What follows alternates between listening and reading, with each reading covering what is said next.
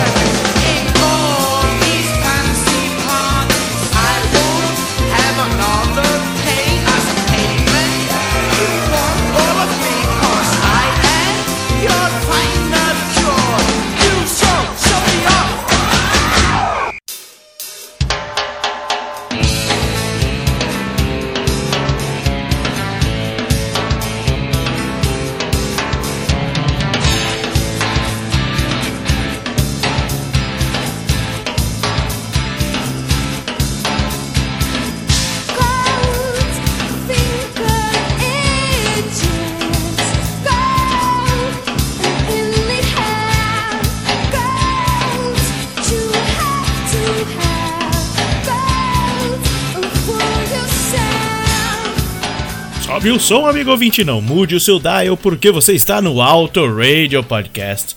A sua trilha sonora para o automobilismo. Eu sou Ricardo Burnman e esse é mais um Discoteca Perdida, dessa vez trazendo Stick Around for Joy, banda pré-carreira solo do seu membro mais nobre, a cantora Bjork.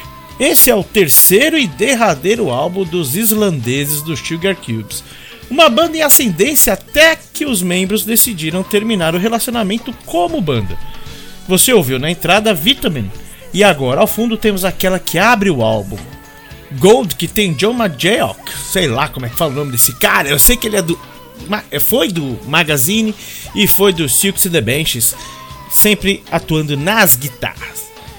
Ela já mostra a energia que Stick Around for Joy trará ao ouvinte.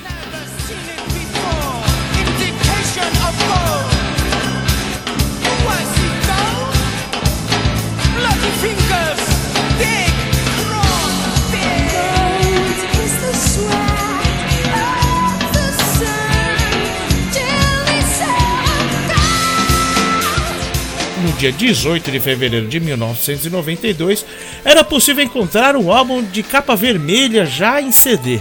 Aqui no Brasil, um pouco mais difícil, mas podíamos encontrar os outros dois anteriores fartamente na Galeria do Rock e em São Paulo a preços absurdamente caros, é claro. O vídeo do single Hit, que por sinal lembra muito uma levada de Being Called Stealing do Janis Addiction, passava constantemente na programação dita como normal da MTV. Já o vídeo de Walkabout, o segundo single, só era possível de ver no lado B, programa da emissora apresentado por Fábio Massari, por Luiz Thunderbird, Gastão Moreira, enfim, não lembro. Se não me engano, era o Fábio Massari que apresentava naquela época, em 92. O hit alcançou a posição número 1 na parada de Modern Rock nos Estados Unidos e a 17ª posição na parada de singles do Reino Unido.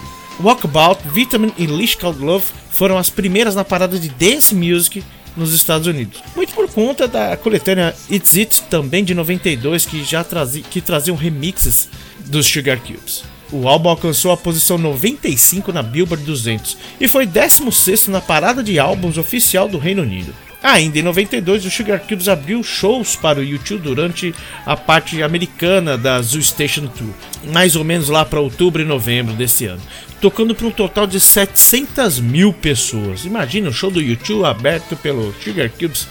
Putz, grila, seria sensacional.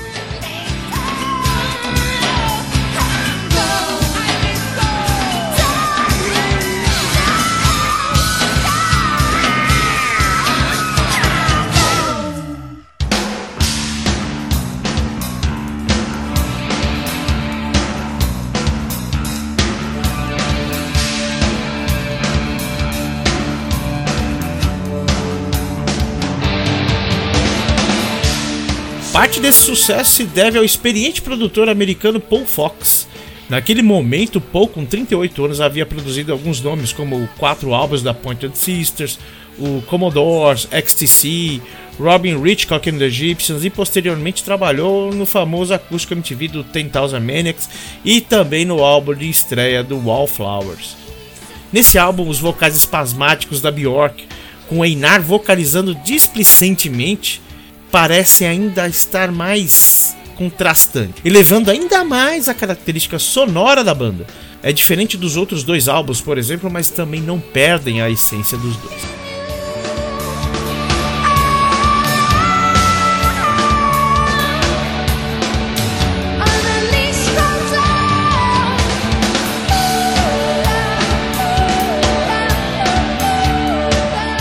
A energia que soa das músicas dá uma pausa entre a quarta faixa, Lucky Night, passando por Happy Nurse e I'm Hungry, como se fosse um respiro para o restante do álbum, mas em nenhum momento a qualidade das músicas sofre uma baixa.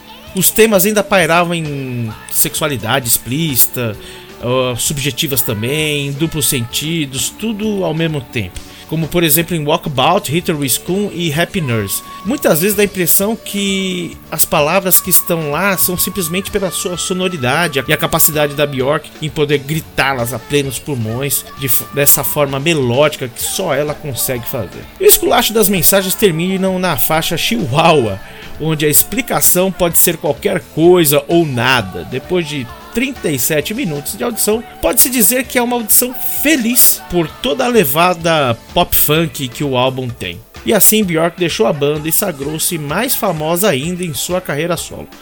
Mas seus fãs que me desculpem, o Sugar Cubes foi a melhor coisa que a Bjork fez nas suas 987 bandas. Visto que o Sugar Cubes até hoje é a banda islandesa de maior sucesso mundial. E o bacana é que eles ainda trabalham juntos, mas como empresários do selo em que que eles formaram na época do Sugar Cubes.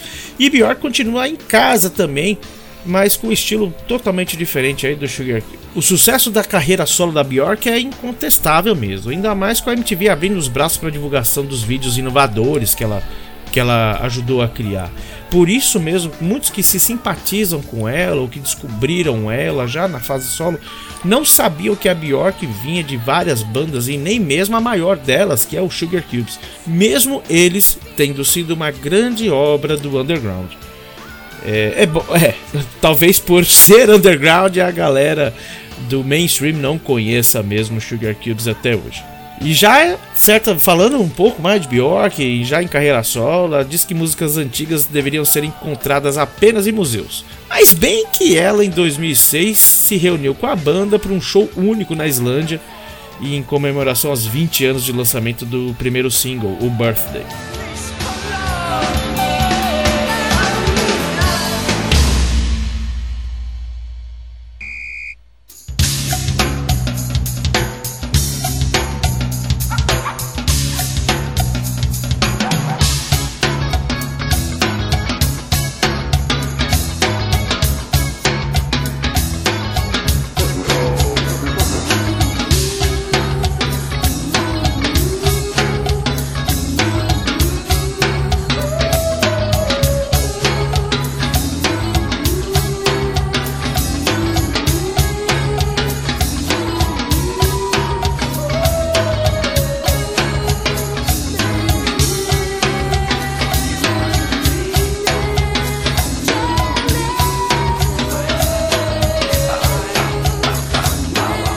E fica aqui Stick Around for Joy, é um baita som, não deixa nada a dever aos outros dois álbuns, assim como os dois outros álbuns não deixam nada a dever por Stick Around for Joy.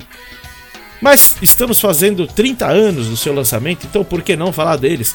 Eu acho que o Sugar Cubes vai ser uma das bandas que a gente vai repetir aqui no Discoteca Perdida, pelo menos na parte internacional. Raposo no nacional ainda não repetiu nada, o Valese quando faz aqui também não repetiu nada, mas eu acho que o- a gente vai falar do Here Today Tomorrow Next Week, que foi o primeiro, foi o segundo de 89, e se não me engano, o Life's Too Good, que foi de 87, 86, alguma coisa, 87, que foi o primeiro deles. São, é uma trilogia sensacional esses.